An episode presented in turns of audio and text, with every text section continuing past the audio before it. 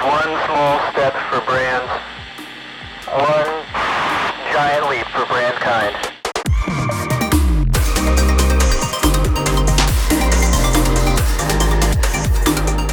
You're listening to Food Chain, presented by Perfy. A big thank you to this episode's sponsor, Triple Whale. Triple Whale's powerful analytics platform clarifies your ad performance across channels, keeping you instantly in the know. Hit the link in the show notes and use promo code Perfy for fifteen percent off today. Hey, everybody. Welcome to another episode of Food Chain. Today, we have a very special guest, Hector Saldivar from Tia Lupita Foods. Hector, welcome to the show. Hi, Vasa. Thank you so much for having me. Excited to talk. Absolutely. Hector, um, I start every episode with the founder's story and how you got to where you are today. Can you tell us more about that? Yeah, absolutely. Yeah, I'm, I'm an immigrant. I'm originally from Monterrey, Mexico. And I moved here almost eighteen years ago, drove my nineteen ninety-nine uh, Nissan Altima all the way to Sacramento, California. I came to work uh, with a Mexican startup that commercialized and distributed powdered soft drink, like Aguas Frescas, Aguas Frescas, but like in a Kool-Aid or in a Tang form. And uh, that's what brought me here uh, back in two thousand five. I've been, you know, working in uh, C P G and food and beverage space ever since. I've been fortunate to work uh, myself up the ranks. I, I started as a as a field rep, literally, you know, driving up and down the streets, you know, carrying samples and, and racks and P O S materials and all that, lit- literally like a door-to-door uh, salesman and knocking knocking on, on doors and, and presenting and sampling uh, products. And, you know, from there, I've I've moved on and I worked for companies like Nestle and, and Diamond Foods as well, um, and progressed into, you know, sales planning and account management and marketing and all that fun stuff. So I've kind of dipped my toes in, in uh, several uh, and different responsibilities here in, in, in my professional career. That's amazing, man. I, I really love when people work their way up the ranks to where they are today.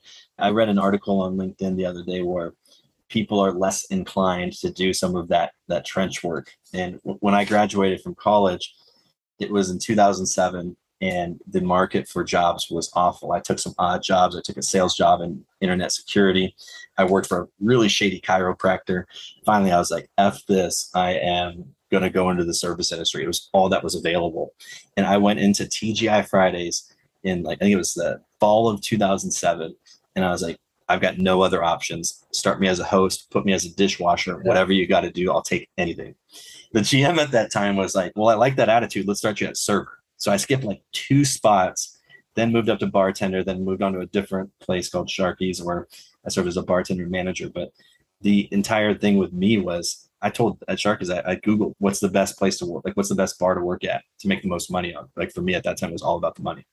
And I went in there and I said, I will scrub toilets. I have no pride. Start me anywhere you want. And I worked my way up. So I really respect what you do. Yeah, absolutely. And you know what? It's critical, man. Especially if you're going to be an entrepreneur, you need to start from the bottom. And you're going to be involved in everything when you start your own business, right? And you just, you need to have the knowledge of what are the the pain points that the salespeople uh, have? What are the pain points that marketing and operations people have? And and what are the pain points of finances and, and just, you know, general managing? And so obviously, you know, that, that's the optimal way to do it for sure. Yeah, it's it's super important. It gives you a good outlook on different kind of mindsets for different parts of the business. And it's, if you're going into entrepreneurship or being a founder, I think it's important to have those different experiences. Absolutely.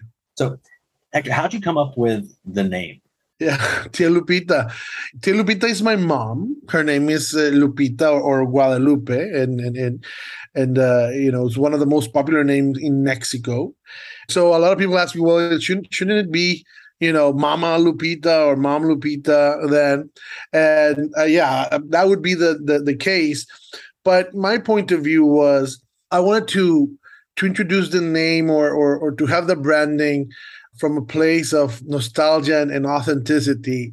And so if you know the story, you know, my mom, you know, when I moved, when I left Mexico, would ship me care packages of, of hot sauces back here uh, to the Bay Area where I where I moved. And so I started sharing that with friends and colleagues. And um, just to find out that they they all started falling in love with my mom's hot sauce. So very similar to what happened back home. My mom, my mom hot sauce was also very popular with my friends and, and family back in Monterrey. And so randomly they would like, you know, they would show up at my at my house door, ring the doorbell on a Tuesday. They would bring tacos or, you know, pollo loco or whatever. And it's like, Tia Lupita, you know, do you have some of your hot sauce that we can use? We brought tacos, we brought food. And so Tia Lupita, it's a term of endearment. In Mexico, we don't call, you know, the parents, the parents of your friends, we don't call them by sir or ma'am or missus or mister. There are aunts and uncles. We call them tío, tía. And so, you know, now that was kind of my way of, of extending that now, you know, it's so now, now you're trying Tia Lupita products. Now you're part of your family. Now you have your own Tia Lupita. There is this joke I hear uh, that cracks me up, especially here in the, it works, it works here in the United States because it's a cultural melting pot of nationalities. And, and so the joke goes, how do you know someone is Mexican versus, you know, from Guatemala or Nicaragua, Peru, Bolivia, uh, Argentina, whatever. Uh, you know they're Mexican if they have a Tia Lupita. That's the joke. So I just love the connection. I love it. My dad came from Mexico City and he immigrated here, yeah, right when he met my mom. So doing the math, my, dad, my oldest brother in sixty-nine. So in the sixties is when they met and he didn't speak a lick of Spanish. And during that time, he always told us when, when he was still alive, he was like, he basically got shit on a lot for being an immigrant. And when I was coming up, I was born in eighty-four.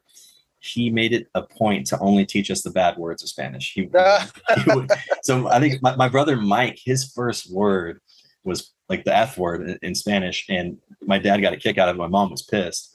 And it was just one of those things where I, I didn't come up learning Spanish. I picked up on all of the hilarious, you know, bad sayings and got in trouble at school for it. But I, I did take four four years of Spanish in high school and two years in college. And it was one of those things where I think I passed that, that language barrier of not really being authentic. And that's that's part of why I, I switched Perfy from Chingon to, to Perfy, because yeah. I had gotten feedback like that. Going back back to your brand and Tia Lupita, I want to know about how you came with the idea. I love the illustration of your mom on the logo. What made you think of that? A lot of people um, praise the logo, and it's so approachable and heartfelt, and no matter what, it puts a, a, a smile in your face. And honestly, Vasa, it was a happy accident. I, my vision of Tia Lupita is not what I originally thought it was going to be. And so let me build on that a little bit. We're talking about the name Tia Lupita, but actually originally, that was not the name of the brand that I thought or, or was considering. My approach, you know, remember, we, we this was a hot sauce. So before pivoting or evolving, if you will, to a, you know, this, you know, platform brand, we were a hot sauce brand.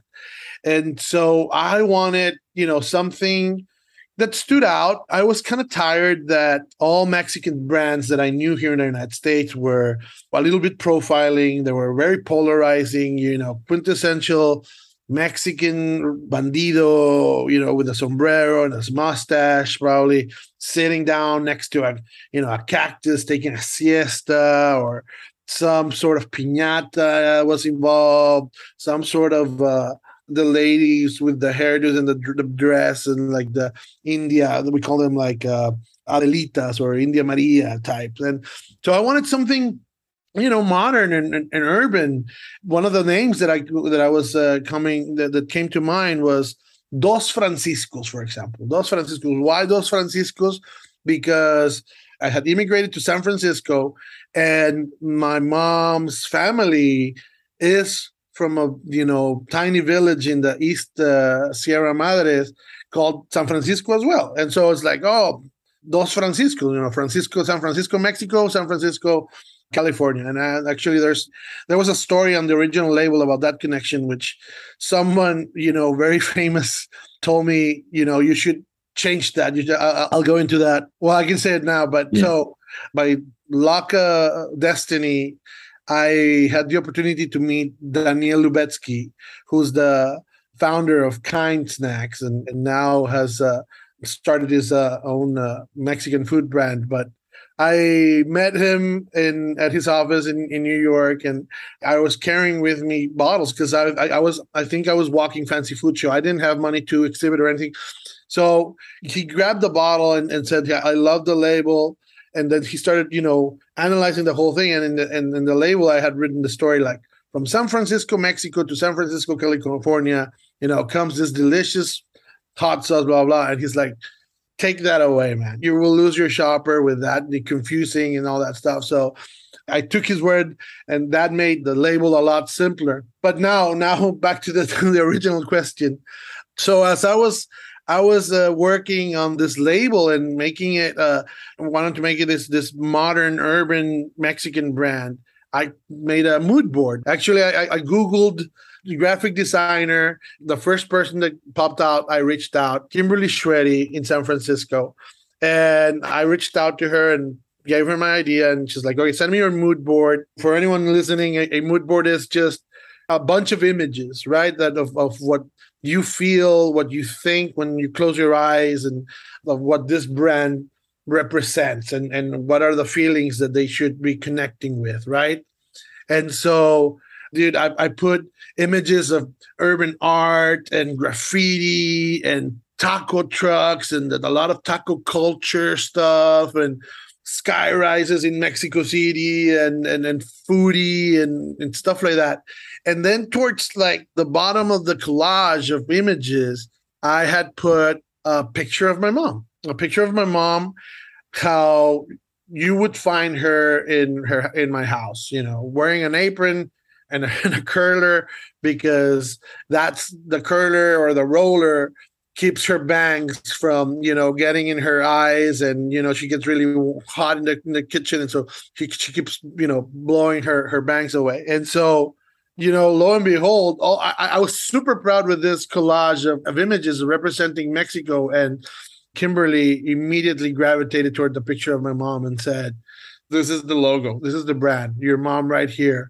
She drew it and it connected. It, it made me feel good. It made me, it put a smile on my face. And it also helped me be differentiated in the set. So remember, as we started as a hot sauce brand, if you close your eyes and try to visualize that four-foot set, that hot sauce set, it's very polarizing. It's very macho-driven. It communicates a lot of uh, pain, a lot of uh, discomfort, because that's what, you know, I think what a lot of hot sauce brands want to do is, is that it's, it's flames and it's skulls and bones. It's the picture of the devil, you know, a donkey farting flames, something like that. And nobody had at least taking a shot of, hey, what if we make this hot, a hot sauce label approachable? What if it if it's not supposed to scare you away, but invite you in? And so I think that with that hot hand-drawn face of my mom, I was betting that I would be attracting a gentler shopper, a shopper that that uh, you know, maybe was being pushed away by, by other other labels, but you know, we could capture that. I love it. One one thing I didn't tell you about before we started recording was you and I have something very, very similar in, in common.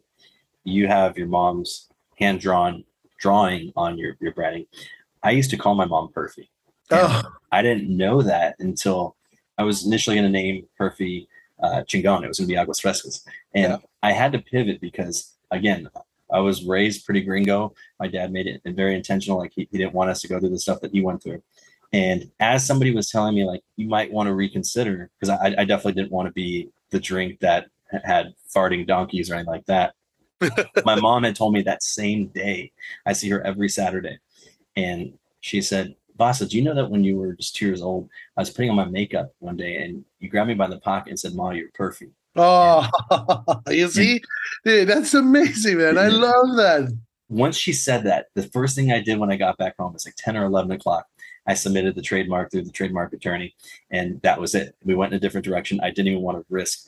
Dude, dude, you if you could see me, I have goosebumps. Dude, that's such an amazing story. That I mean, And of course, I mean, when I read the brand name Perfy, it's perfection, perfect. That's what comes to mind. It's, it's something that is, and the authenticity and the heart and the, the warmth of that origin story, man, it has to be communicated. People need to know about this. Yeah, I, I've got to do do better sharing that. And one cool thing, it's a kind of an Easter egg on the can. The actual parent company is called Forzo, and people might think like force or strength, but my mom's name is Zora. My middle name is Zoran, the male version of Zora. And yeah. when I when I named the parent company Forzo, it's for Zora. And for oh. my mom. Oh man, I love it! I love yeah. it.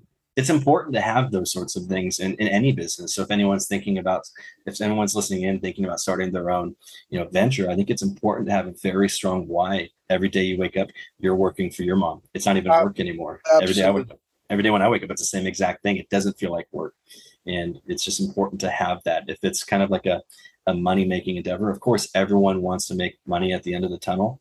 But if that's your why, I think it's a tough outing for, for anybody that does. Yeah, that no, it. Absolutely. It's the tribute, right? It's mm-hmm. the, uh, it's, it's, you know, my dad recently passed away, and Sorry. recently is last week, literally. One of the last things he said via text message was, you know, I'm so proud of what you're doing and ensuring that the Tia Lupita legacy lives on, right? And so I have never thought about that, that all the hard work that's behind this endeavor is ensuring that there's that my mom's legacy is living on, that my family legacy is living on. And so such an important thing what you just said about honoring honoring your mom that way. You know, in, in Mexico, we don't inherit cars or jewelry, uh money. You know, what gets passed down are our family recipes, and that's, you know, some way to keep our our family legacy living on. And so you doing Perfy, it's it's it's ensuring that your mom legacy continues living on the same way that I did Tia Lupita, or that I'm doing Tia Lupita. Oh yeah, man, that um I've got the goosebumps now, and I, I'm sorry for your loss. I'm sorry to hear about that that live right now. But um okay.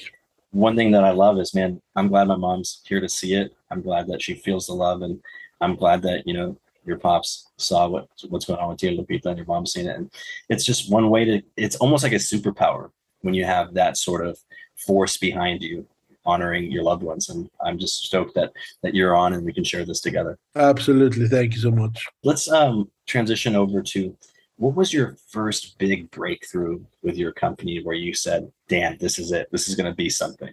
I guess it was the first time, you know, when Whole Foods said yes to us, right? It's like, okay, we're in the big leagues now somehow, some way, shape, or forms, right? I, I need to be prepared for this. This is not side gig now. It's real. And uh, interestingly enough, it was Whole Foods, Southern Pacific, and one of the, the two regions pretty much that gave me the, the my first break. So it was SOPAC and New York, and then Northern California came along. But it was because of they didn't want to, you know, be behind, and and we are the local brand for Northern California, so they kind of came in. But that was my big break. I was, and what made me realize, okay, this is this is real. And now we are, we need to do this the right way, co-packing, you know, getting into a distributor. Because, you, you know, I started this out in a commercial kitchen. You know, I was making my mom's hot sauce myself. I my I flew my mom to teach me how to do the hot sauce, and, and I had to learn. And then I was doing them myself. I was buying all the ingredients. I was buying the bottles and going to a commercial kitchen and making this. And I was distributing the, the hot sauce myself. I was driving around the Bay Area, you know, independent, specialty, natural accounts, presenting my product. You know, I guess it helped that I, that's how I started my career as a field rep. And so once Whole Foods came in, it's like, okay, now you ha- now you have to go to Unify. Now you have to fill out some paperwork. Now you have to plan some promotions and, and discounts. Now, you know, now you're you're taking a, a bigger margin hit now, and will that work and all that stuff. So it was that, and then and then from there, man, it just continued spreading out. And But yeah, I have to definitely attribute it to, to Whole Foods. It's amazing. Are you as excited as I am seeing more inclusivity in grocery? Like, I love seeing the Amsams of the world and the Sanzos and the Tia Lupitas and the and the Siates and all of these. Absolutely, man. It's a new world. It's uh, not uh, international uh, or and ethnic brands are growing twice as fast as non-ethnic or non-international, and so that's just a, a testament of of the American palate evolving, right? You know, over the pandemic, you know, the you know Mexican food overtook Italian food as the number one ethnic food being consumed in the United States. Now, step take a step back and, and analyze that. There was nothing more American than pizza night. You know, it's that that's like the an, an American staple is pizza night. You know, with a movie, it was the convenient way for families. Like everybody gets together, everybody takes a slice, boom. Now there's more people eating tacos than pizza and pasta in the United States. And not only, you know, for takeout or ordering at restaurants, they're cooking them. You know, what started not too long ago, if I may, I think, you know, five years ago, Taco Tuesday started to catch on. So Taco Tuesday has evolved now to every day is Taco Tuesday. You know, what, what started as a as a celebration of inclusivity and diversity and, and uh, is now every day Taco Tuesday. So it's super exciting. And you see it with not only with, with uh, Mexican uh, or Hispanic food, but other other foods as well, right? You, you're seeing this this trend now with Asian food and, you know, you see other African ingredients making their way over here, like, you know, fonio and, and, and Asian food with the drinks and, and spices and chili oils and just overall. So it's amazing to see. It's, it's I'm, I'm having a blast seeing that.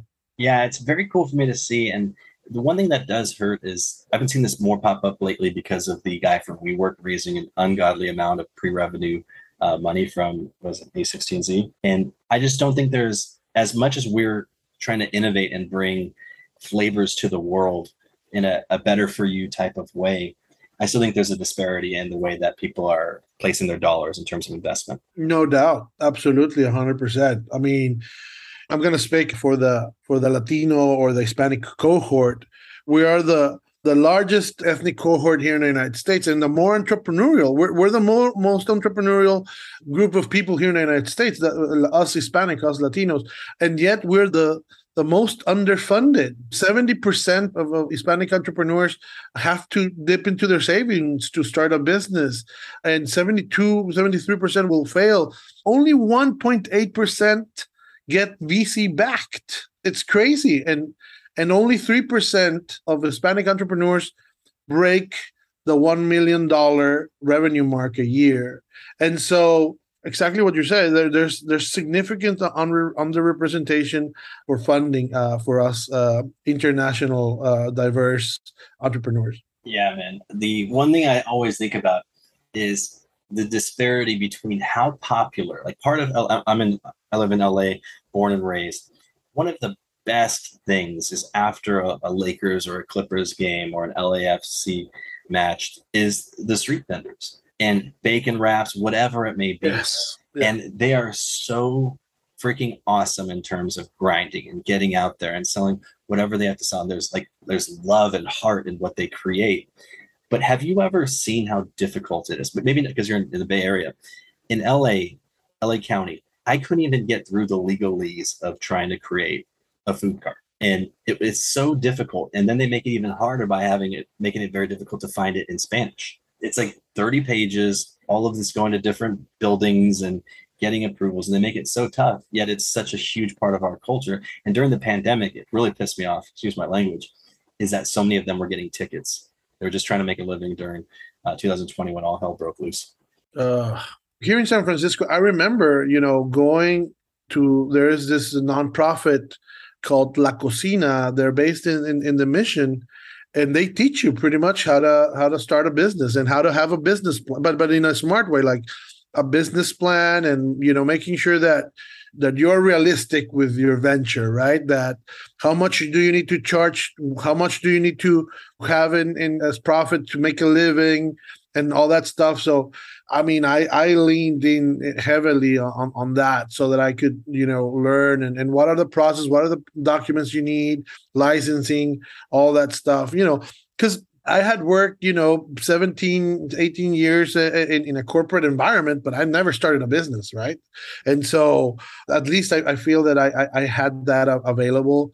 But, you know, in, in, a, in, a, in an environment like L A, so big, so dispersed, dude, I can just imagine how hard it is. Super, super brutal. It's one of those things on my radar for, like, how do you make some sort of online database of how to get through all of these different tasks to be able to make badass food that everyone, like, I think I was listening to E S P N radio, and uh, one of the new guys on the, the Lakers um, came from the Spurs. I always forget his name. The E S P N radio announcer was like, what's the first thing you're going to eat? They're like, I don't know. I'll probably go to In-N-Out. Yeah. And and he was like, no, just walk outside of the building. Go go to one of the vendors. And, and, and I was in in L A recently. I invited me to go see, it was like an exhibition match at on SoFi Stadium, which is, wow, that stadium on its own, it's incredible. But it was a there was a Mexican soccer team versus a, a you know the L A F C. So and and it was an amazing match. It was a, the ambience, everybody was so happy, and just coming out of the stadium, seeing that, it was like a army of hot dog stands mm-hmm. of the of Mexico. Oh, even if you weren't hungry, you just wanted to shove your face there. I'm just like on the hot dogs. And and like you said, man, these people, they just want to work. They're just super happy just working and, and offering a product that's going to make you feel good too as well. You know, it's, it's, it's an explosion for your taste buds. Yeah. Unreal. It's something that everyone's got to try after any game or anywhere they're, they're found. But transitioning over to, I, I like going into, you know, the, one of the biggest challenges that you've gone through. What was that for your business? Well, I've, I've experienced several, right? You know, from, you know, getting a co-packer to raising money to surviving without money. Like it's it's a bootstrapping this for the for the first couple of years, and then raising money, and then because of growth, you know, uh, you know, realizing that, holy shit, I can't grow this fast if I don't have money in the bank. And and then the challenges of raising money, and, and people either just not taking you seriously, either because of background or the or me not explaining properly the positioning of the product or the attributes, et cetera. I can take a while here, but you know, right now it's making sure that we are staying afloat, that we are growing strategically, and and that we're not breaking the bank. And we have to make some, you know, difficult decisions, uh, decisions that I hate taking, but, you know, it's, I mean, the perfect example right now is, you know, Costco, Costco Canada has approached us and said, you know, literally gave us a P O for, to bring our hot sauces. They want a thirty ounce bottle of our hot sauces, and we could do it, but we're we would we would be at risk of bankrupting us. You know, the juice the juice is, is, is not worth the squeeze sometimes. And I love top line revenue. I love it, but you know, you have to be disciplined and and see the the, the ramifications and consequences. We're a small team. We're only we're only four, right? And we have so much stuff going on. We're You know, expanding, we're getting into nine regions of Kroger. We're getting into Albertsons nationally. We're getting in Meijer. We're starting conversations with many other retailers. There's an opportunity to start, you know, considering going into food service. And so we can't say yes to everything right now. And I think, you know, it's, it's at the end of the day, they're good problems to have. But at the end of the day, they they are problems. So, you know, hopefully, you know, the Canadian Costco buyer understands this issue we are having right now, uh, and doesn't give up on us, and, and maybe consider us bringing us uh, next year. But, uh, yeah, man, it's one of those things that, shit, don't know. We can't do this. A couple of things you said there, I've been hearing in all of the attributes of a successful business. You mentioned the word discipline and growth. You mentioned the word, I think it was, thoughtful growth, or that you might have said, um, where strategic, I think. Strategic growth, yeah, yeah.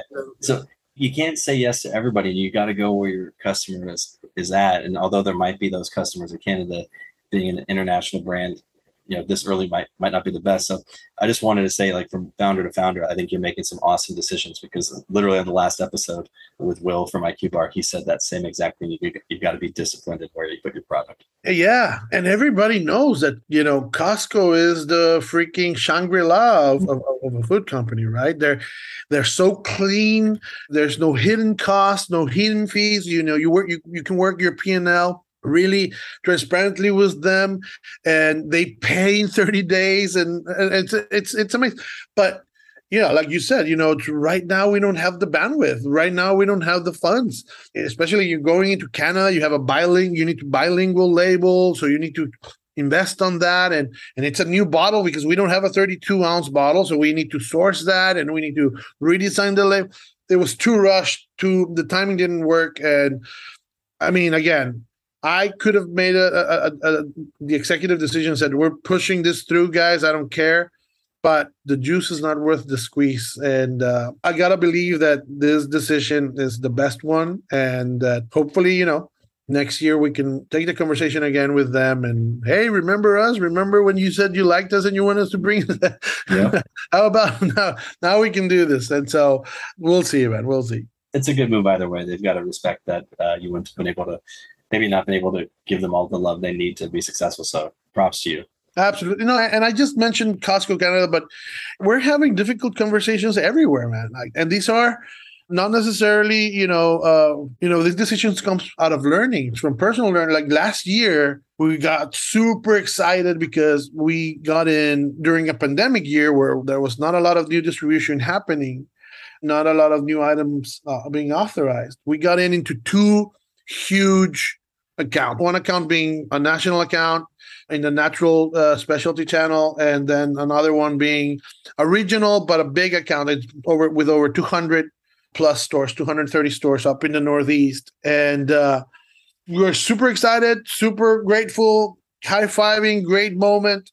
And then we got the slotting charges. Mm. And they kid us at the same time. That drained the bank account for us. Like, it was like, holy shit, like, how are we going to survive? Like, the balancing the cash flow was was stuff that wouldn't allow me. Uh, I, I lost sleep for a long time. I lost a lot of sleep because we owed our our vendors, and I was trying to explain. And, and and again, there was so from that. Now my approach this year is thank you so much for considering us, but let me put this straight: we're a startup, we're we're young. Your slotting charges, we can't afford. And so we were trying to come up with creative ways to not to waive that, because at the end of the day, it's not fair for the retailer, you know, one hundred percent to waive that, because it's their the cost of putting the, the item in the shelf and the reset and all that. It's work, I know. But can we, instead of paying you a free fill or slotting, can we invest in demos? Can we invest in an in, in incremental promotions, T P Rs and promos and influencing programs? Not saying that that we're not going to pay or we want to be one hundred percent, you know, waive that. But can we change this into working dollars, dollars that will help our product uh, succeed and thrive in your in your store? And so, so far, that's been a positive approach. And so I recommend uh, you guys to bring it up to any retailer that that's trying to charge a free fill or a slotting. Is, hey, is there any other creative ways where we can, you know, substitute this so that it, they become working dollars and not just, because slotting literally just goes nowhere. Yeah, it's super smart approach. It's one of those watch outs I've got from so many people is look out for slotting, and sometimes it's not as transparent as you'd like it to be. But yeah, I think the money goes a lot farther, at least for both the, the retailer and the brand. Yeah. It's just a win-win, you know, some sort of medium there to, to support these up-and-coming brands. Absolutely. All right, Hector. Well, man, I had a blast chatting with you. I had so much fun. Thank you for your time. B- before we sign off, though, where can everybody find you online? Yeah, absolutely. So, you know, uh, depending where you are, you know, we are in Whole Foods and Sprouts. Like I mentioned, we're getting into nine divisions of Kroger and rolling out to Albertsons in, in October. Obviously, go into our website. We have a store locator, tia lupita foods dot com. And we also have our own, you know, online store there. So, you know, if you are by any chance not near any, any stores, you can order online as well there. Amazing. I'll make sure to tag all of that in the show notes. Hector, it was a blast, man. Thank you. Vasa, likewise. And hopefully I can, we can meet in person sometime and, and have a beer. Absolutely. I'd love that. Cheers. All right. Take care.